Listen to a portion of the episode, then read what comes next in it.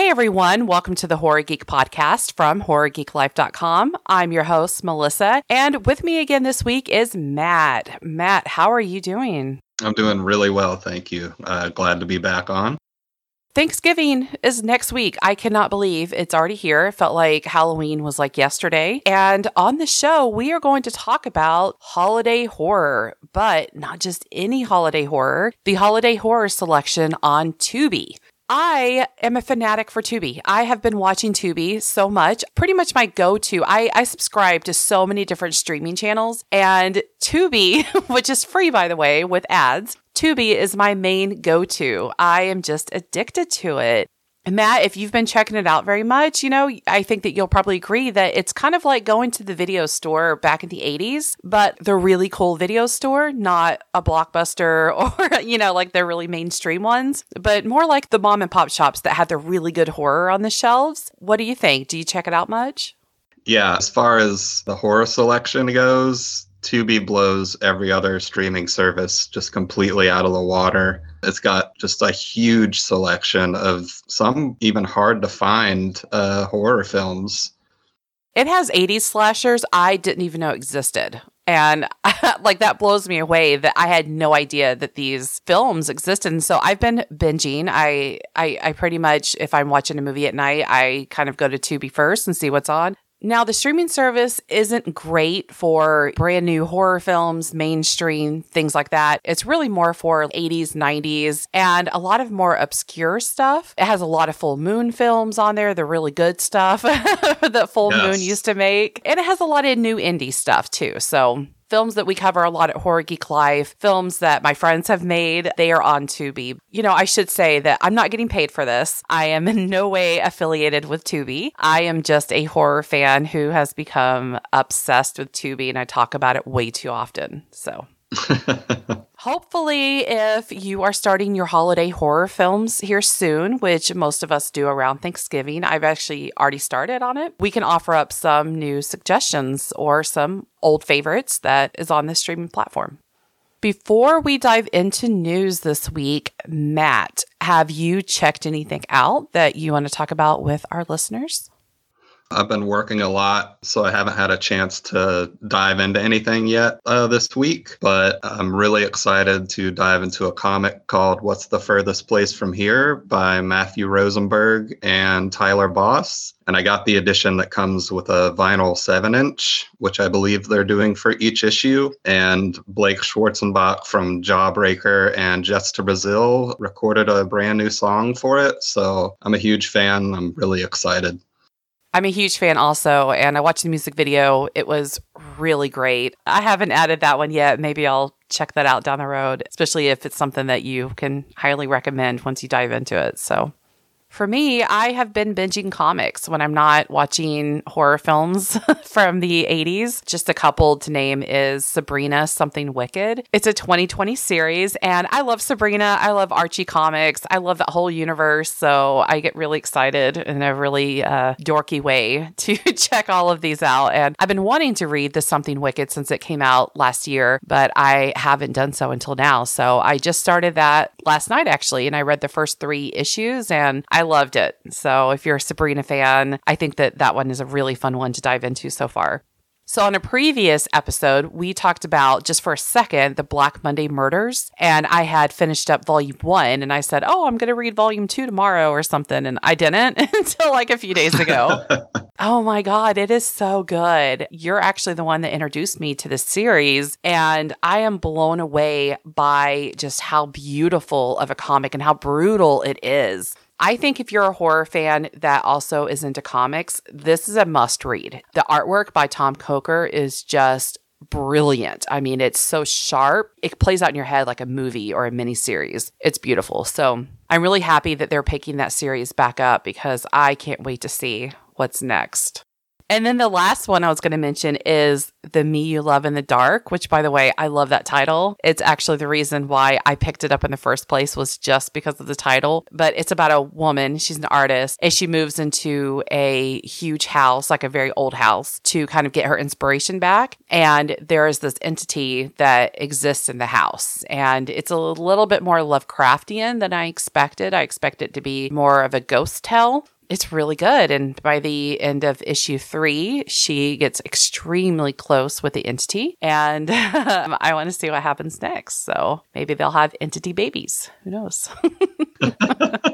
But that one is written by Scotty Young, and I can recommend that one so far.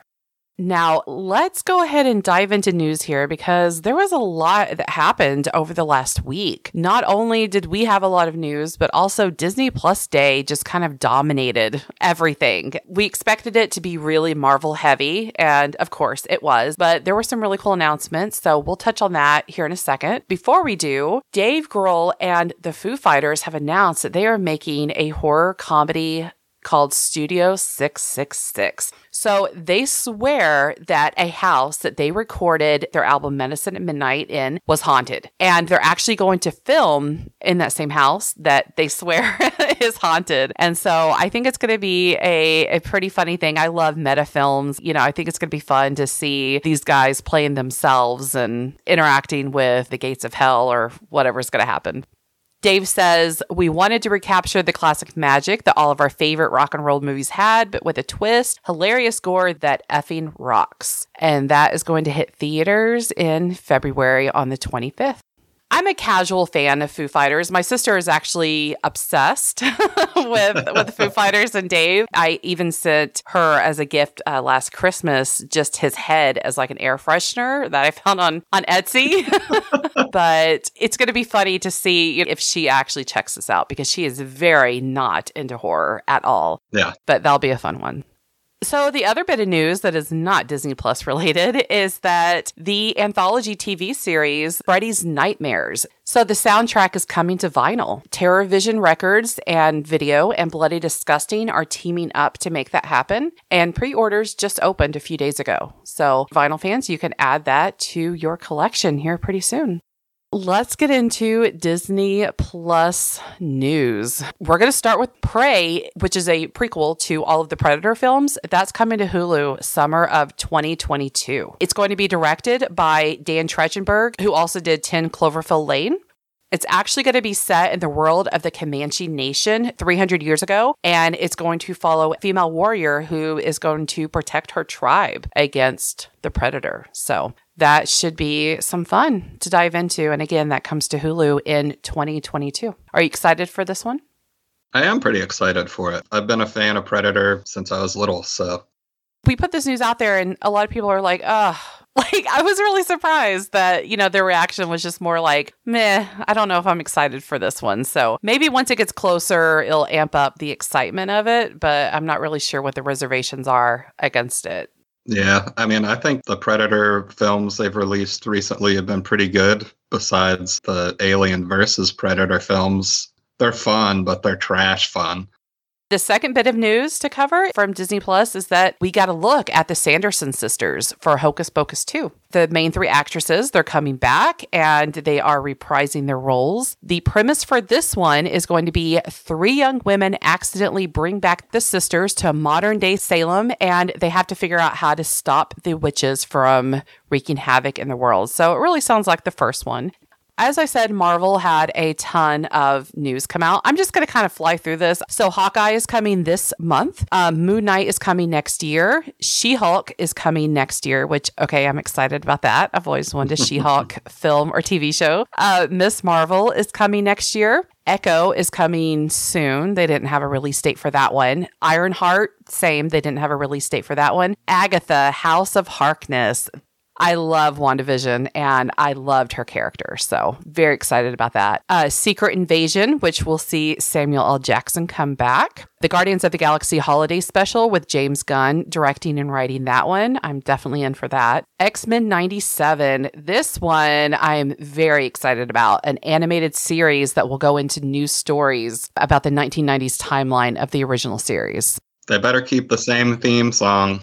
That was the best. What If Season 2, which is going to be Spider-Man Freshman Year.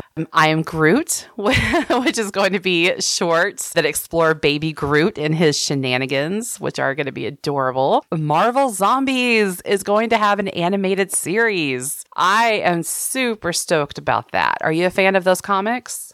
I love the comics. I kind of wish it was live action, but I'll take the animated series. At least we're getting something.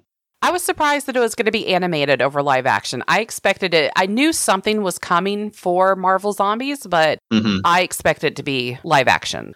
So that is it for Marvel. The last three things are from Star Wars Lucasfilm announcements, and that is going to be Willow, which is going to be a sequel to the 1988 film of the same name. That is going to come out in 2022. Obi-Wan Kenobi is going to be set 10 years after the events of Revenge of the Sith. That's coming next year. I cannot wait for that one. I'm going to devour it. I can't wait. And then Under the Helmet, The Legacy of Boba Fett, which explores the origin of Boba Fett. That's out now, and I'm going to watch that Thanksgiving week. Really excited about that. Speaking of Thanksgiving, as I said, a lot of us are going to be diving into some holiday horror and just holiday films in general, but, you know, for a lot of us, holiday horror films. And let's get into what Tubi has to offer. The first film is the only non-winter slash Christmas film, but it's a Thanksgiving film, so we have to mention it, right? And that is Blood Rage from 1987. Now, in previous episodes, we have gone way more in-depth about Blood Rage, so we're not going to do that now. I feel like it would be a little bit repetitive for people who have listened to our previous episodes, but it is a Thanksgiving slasher, so it's a lot of fun. It has one of the best lines ever with, "That's not cranberry sauce."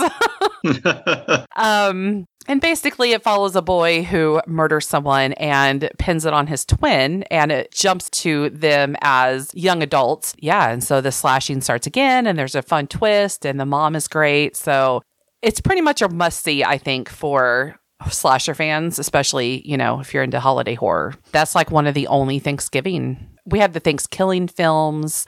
Those are like a whole different level of film. Yes, they are. You have to really be in the mood to kind of watch that type of film. but this one's a good slasher. So had to start off with that one. So the next film is one that I actually saw more recently. I'm kind of ashamed to say that because I feel like, you know, like my horror card gets like a notch in it. But that is Christmas Evil from 1980 with director Lewis Jackson. I am in love with this film now. It is going to be one that I watch every single year. The poster for it kind of sets it up more like a Santa slasher, like Silent Night Deadly Night. And that is not what it is. As I start watching it, I kind of kept making comparisons in my head to Taxi Driver, because it is more about his progression back into madness than it is hacking and slashing.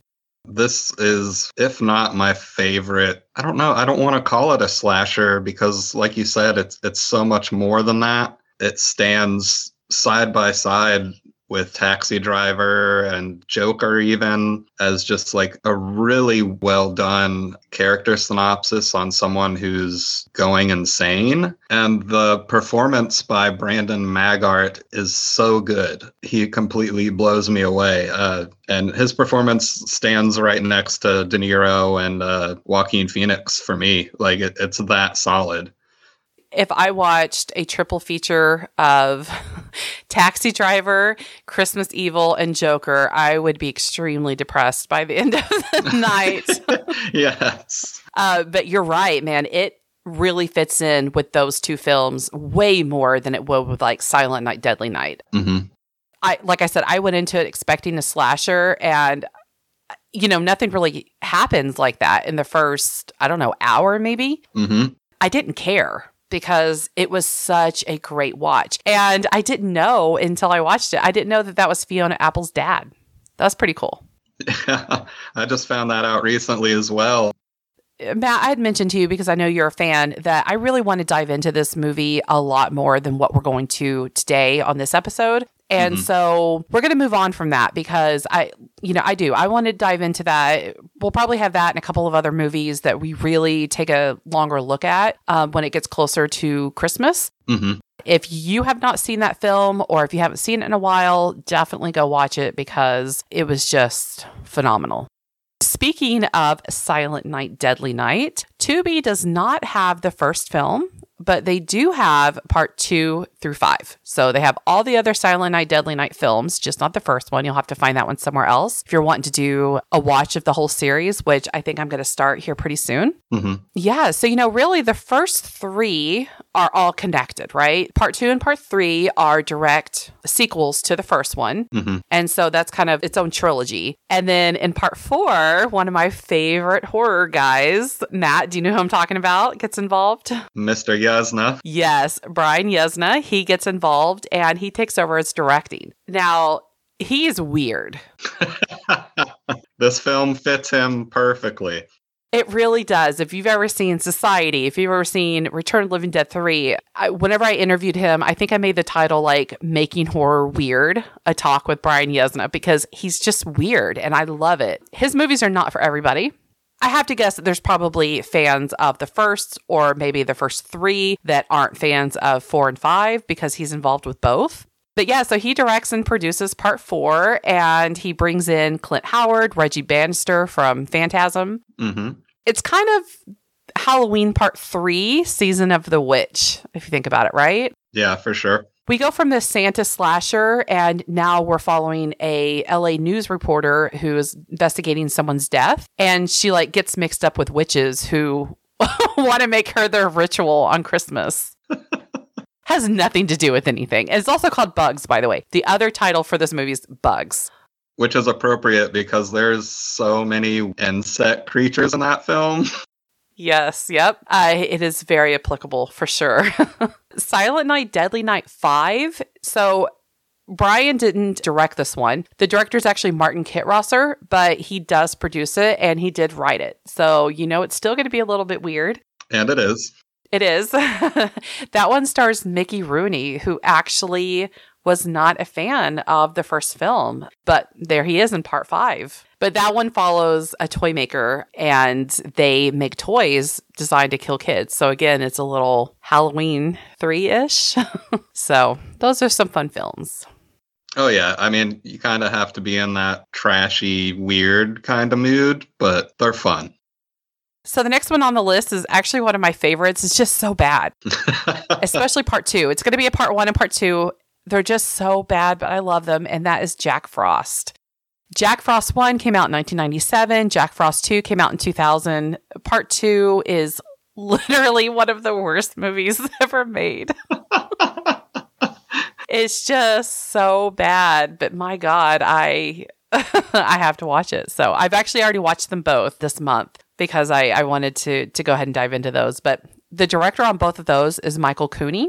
And, the first one actually marks the appearance of Shannon Elizabeth for the first time. And, she quickly became that sex symbol. She is naked in this first one. She actually dies a very horrific death of death by carrot in the shower. I guess we can just leave it at that.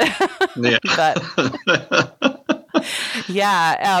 Apparently that scene, though, wasn't supposed to be what it ended up being. He was just taking her and bashing her against the wall. And when they watched back, they said, wait, do you know what that looks like he's doing?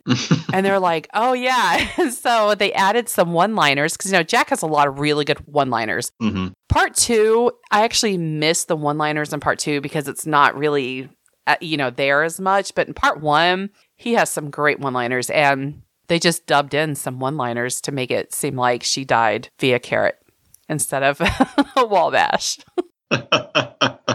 And by the way, that scene, or right before that scene, actually has my favorite moment in the entire film, which is when she and her boyfriend come into the sheriff's house because no one is home, and they are going to get a little frisky in the sheriff's house. And so she comes in, and it's snowing outside, and so her hair is wet from the snow. So she goes upstairs, she blow dries her hair completely dry, and then she gets into the bath and immediately puts her hair into the water. And it drives me crazy. It drives me crazy every single time I watch it. So good. So good. So something anyway. So speaking of kills, there are some really fun kills in part one and part two. Part two is even goofier than part one with the kills. But I have to say that one of my favorite kills, this sounds horrible to put it this way, but it's when the little boy dies. Jack takes off his head. The reason that I really like that, the kid's a bully anyway, you know, but the reason I really like that scene is because nobody gives a shit after.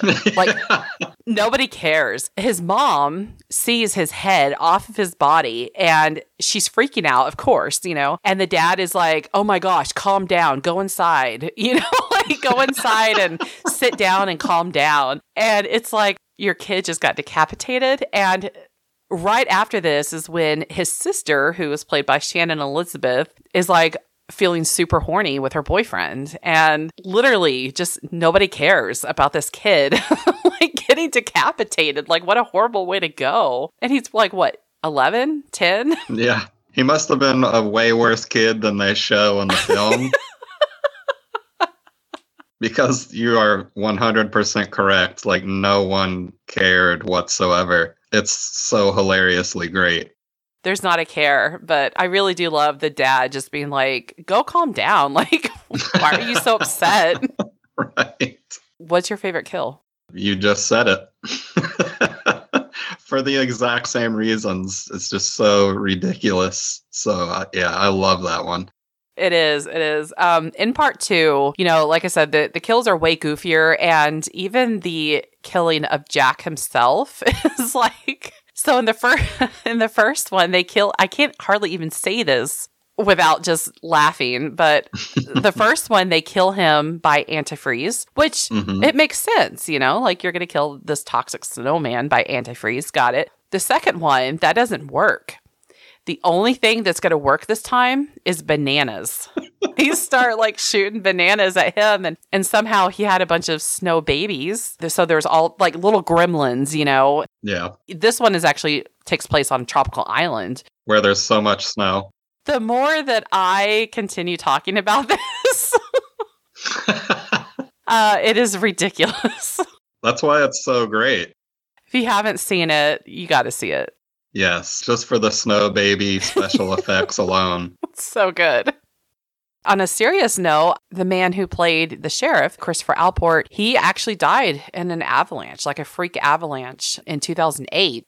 He was on Mad Men at the time as Pete Campbell's dad. And so they actually killed off his character in a plane crash. They dedicated the episode to him. And then he was also in Dead and Buried and Savage Weekend, which are two cult classics. Mm-hmm. And I do know that Dead and Buried is also on Tubi. Just saying. It is. Speaking of absolutely ridiculous movies, the next one is Dead Snow, Red vs. Dead in 2014. So this is the follow-up to the first film. And after I saw the first film, I praised it everywhere. I would tell everybody about it. I thought Dead Snow was just... it still is. It's just one of the best movies. Now, Tubi doesn't have part one, but they have part two. But are you a fan of these films?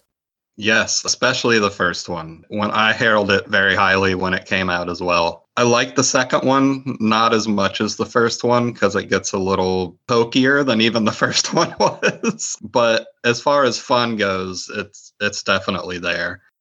So these are Norwegian films, and the first one doesn't have any Americans. They don't have English in them, and this one has a lot of it. And so I kind of felt like maybe it was brought in for American audiences to kind of grasp onto, because we're not the best at reading words on screen sometimes, so we complain about it a little bit.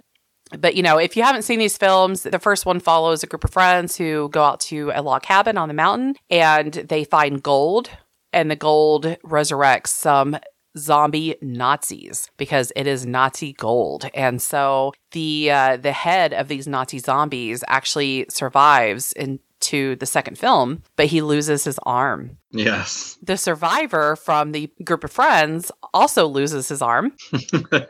And he gets the Nazi zombie arm attached to his body. And so he kind of goes on like a killing spree. But then also at the same time, this wave of Nazi zombies are coming to take over a town. And it's like a huge bloodbath between the residents of the town and all of these Nazi zombies.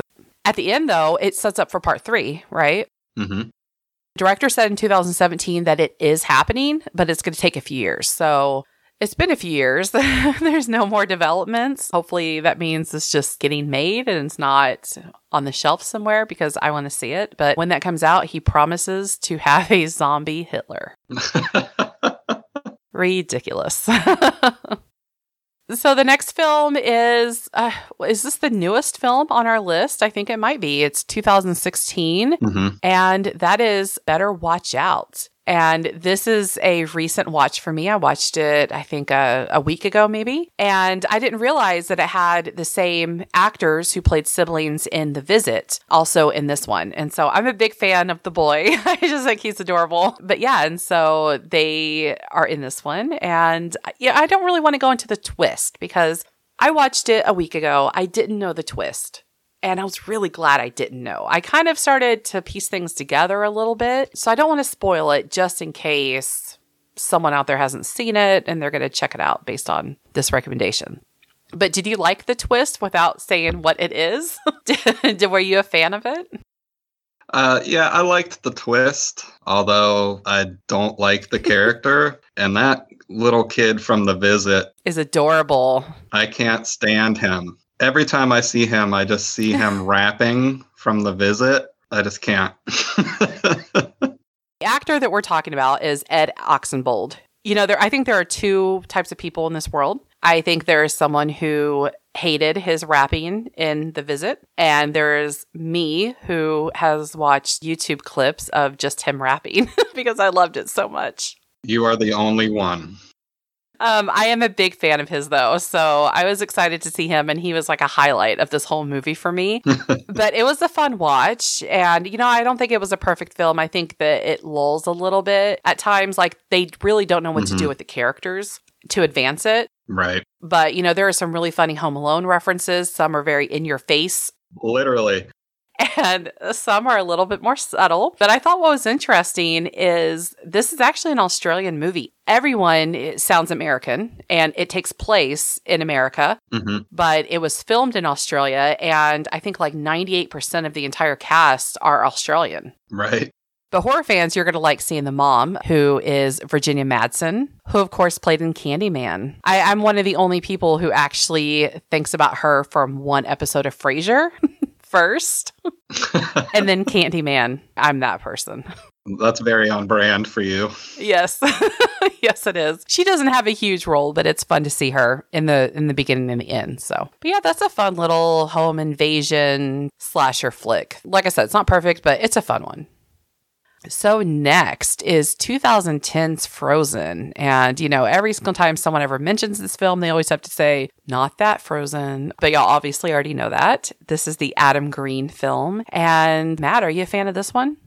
I am a big fan of Adam Green in general. I've met him and he was one of the nicest, most humble people in the horror community that I've ever met. I think he was more excited to be there than I was, which is refreshing. I love the Hatchet series, and I love this film as well. At first, when I heard that there's a horror film that takes place on a ski lift, I'll admit that I kind of went, okay, how is that going to be scary or tense or whatever? Because I don't know if it's necessarily like scary, but it's pretty intense. It is. Man, it works. You know, Adam Green also made the Hatchet series, and Kane Hodder, who is the star of that as the killer, he also makes a fun little cameo in this. This actually has a few fun cameos, though, if you really dive into it. Adam Green is all about working with his friends. I mean, one of the characters' name is Joe Lynch. And Joe Lynch even makes a cameo in it. If you know him and you've seen his web series, all about his circle and his friends. But it follows three friends who get stuck on a ski lift and they are just dangling up there. And so no one's going to be back for days, and it reaches below freezing. You know, if you remember the scene from A Christmas Story where the little boy sticks his tongue to the pole and like it gets stuck, you can think about that happening all over your body. You know, it's not good. Right. And then you add in, you know, on top of hypothermia and starvation and dehydration, you add a giant pack of wolves that are hungry and they see you as dinner. It's one that I have to really be in the mood to see because it makes my anxiety just go through the roof. Yeah. Moving on to another winter horror film, and that is 30 Days of Night from 2007. And that was directed by David Slade, and it's based on the comic book from IDW. I know, Matt, you're a big comic guy. Mm-hmm. Have you read this one?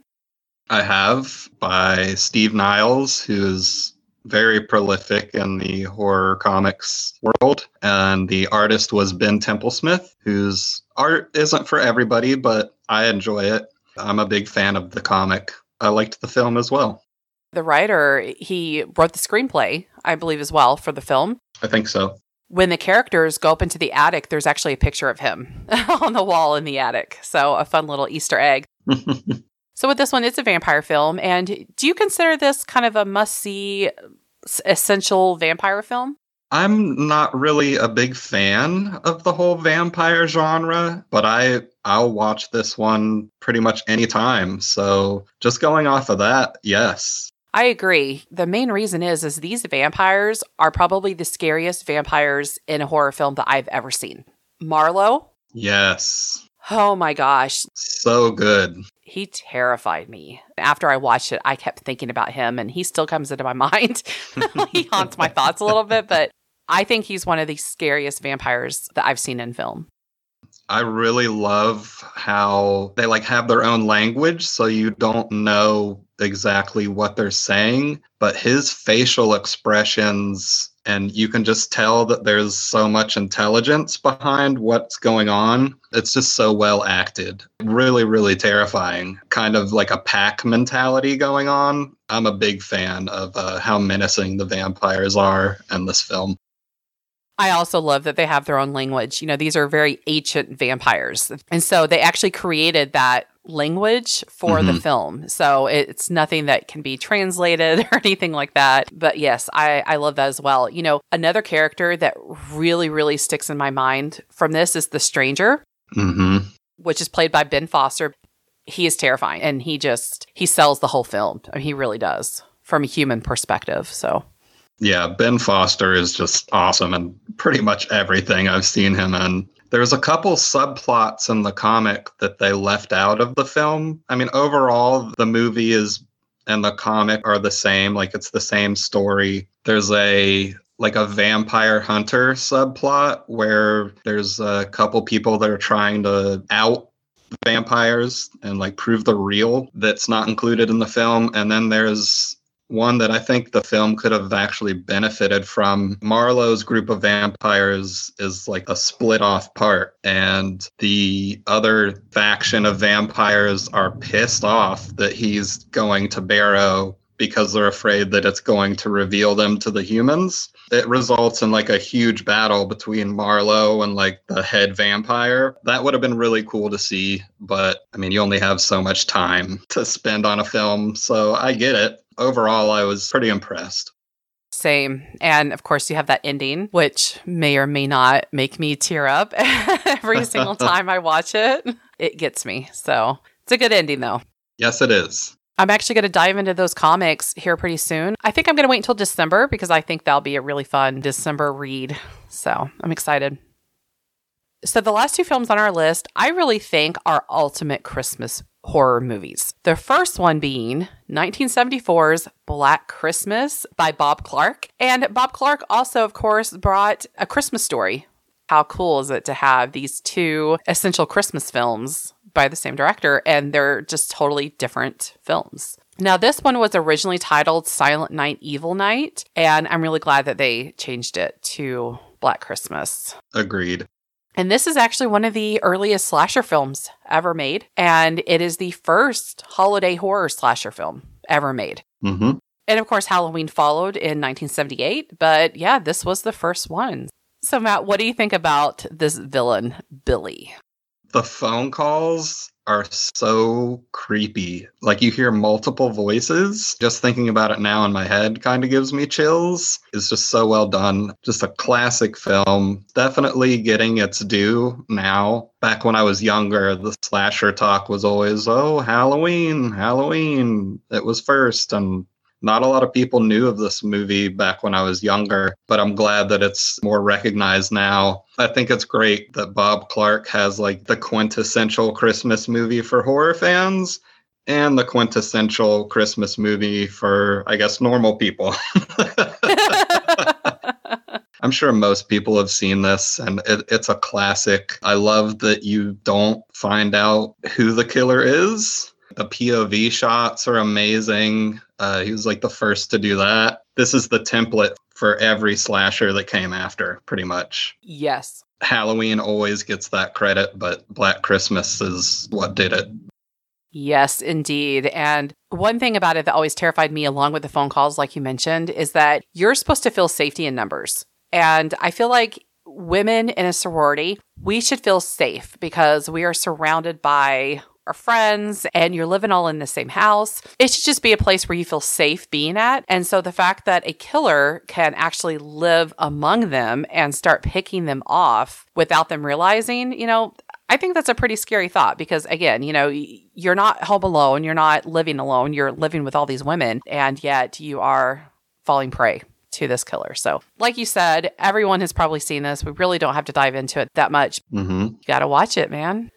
As I mentioned, along with this one, I think that this last film on our list is also a Christmas horror film that you have to watch. And I actually didn't see this until maybe 5 years after its release. It was released in 2010, but like nobody talked about it. It just flew so under the radar. Now we're talking about Rare Exports, A Christmas Tale. I think what's really helped this film, and I know it helped for me, is that Alamo Drafthouse, which I'm a huge fan of Alamo, they have showings of it every Christmas. So this one takes place in Finland. Mm-hmm. Man, it has the creepiest elves I have ever seen in my life. And of course, the elves are like naked old men who look like Santa. Mm-hmm. This one, it does focus on a kid who discovers Santa, like this ancient version of Santa, though, that was buried in a mountain to secure him because he is that dangerous to the world. And him and his father, which they're actually father and son in real life as well, mm-hmm. the actors that play them. But, you know, even though it's like a father-son tale, you have to be careful about this one if you're watching it with the kids because There's a whole lot of old man genitalia. So you're a fan of this one. Yes. It was also one that I'm sure I saw a few years after it had come out. I hadn't heard anything about it when I watched it. I think I saw it. I just love holiday horror, so I put it on and was just genuinely surprised at how great it was. I think my favorite part of the film is that they make you think that you know what Santa is, and that turns out to be just the elf. Mm-hmm. I loved that reveal. I love the relationship between the father and son. This is just a must-watch Christmas movie, period. Yes. There's a lot of horror in this movie. Mm-hmm. And kind of how you mentioned is that you have this being and you think, oh my God, this thing is Santa. This thing is terrifying. And like you said, you find out, no, that's just his elf. So what is Santa then? Right. The thought of Santa being this really powerful ancient entity, which they had to bury in a mountain. And it was like an ancient burial ground for him. That's such a terrifying thing to think about. So, and definitely not the Santa that we are used to. So I'm a huge fan of alternate versions of Santa. Mm-hmm. Me too. This one does it the best. Agreed. That one is on Tubi like the rest of them. So if you haven't seen it or you need to again, then there you go.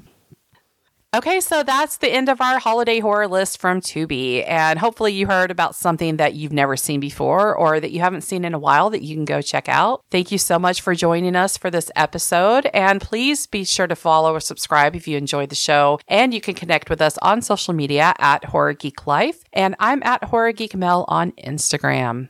Until next week.